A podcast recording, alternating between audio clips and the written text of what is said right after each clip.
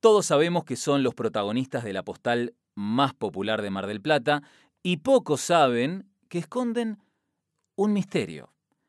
Las figuras de piedra esculpidas en 1941 son obra del artista José Fioravanti y nos abren camino hacia un mundo en donde se le rinde tributo al poder del sol. ¿Cómo es esto? Cuando Alejandro Bustillo diseñó el actual complejo Rambla Casino y Hotel Provincial, pensó en construir un gran templo solar. Su intención era que los edificios y el entorno natural se fusionaran.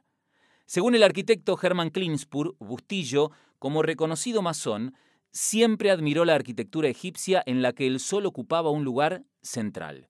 Fue así que originalmente se había pensado un obelisco mayor solar como centro y punto de contacto con el Sol sobre la base donde hoy está el monumento al almirante Guillermo Brown, justo en la plazoleta que une al casino y al Hotel Provincial. Klingspur explica que los antiguos egipcios utilizaban obeliscos como símbolos de los poderes de generación, fertilidad, permanencia y fuerza creadora atribuidos a Re o Ra, que es el dios solar. Pero en Mar del Plata, por cuestiones políticas, el obelisco nunca se puso, dejando inconclusa y vacía de significado una de las obras cumbres del arquitecto Bustillo. Pero, ¿qué lugar ocupan los leones marinos esculpidos por Fioravanti, otro masón, dentro de este rompecabezas astronómico?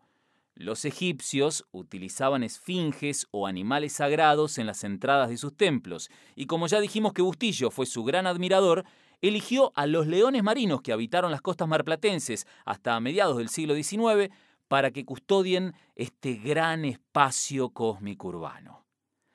Mitología y realidad se abrazan en una de las obras más representativas de Mar del Plata. Ya sabes, la próxima vez que camines por la Rambla y veas a esos gigantes de piedra, pensa que silenciosamente te invitan a viajar por las estrellas.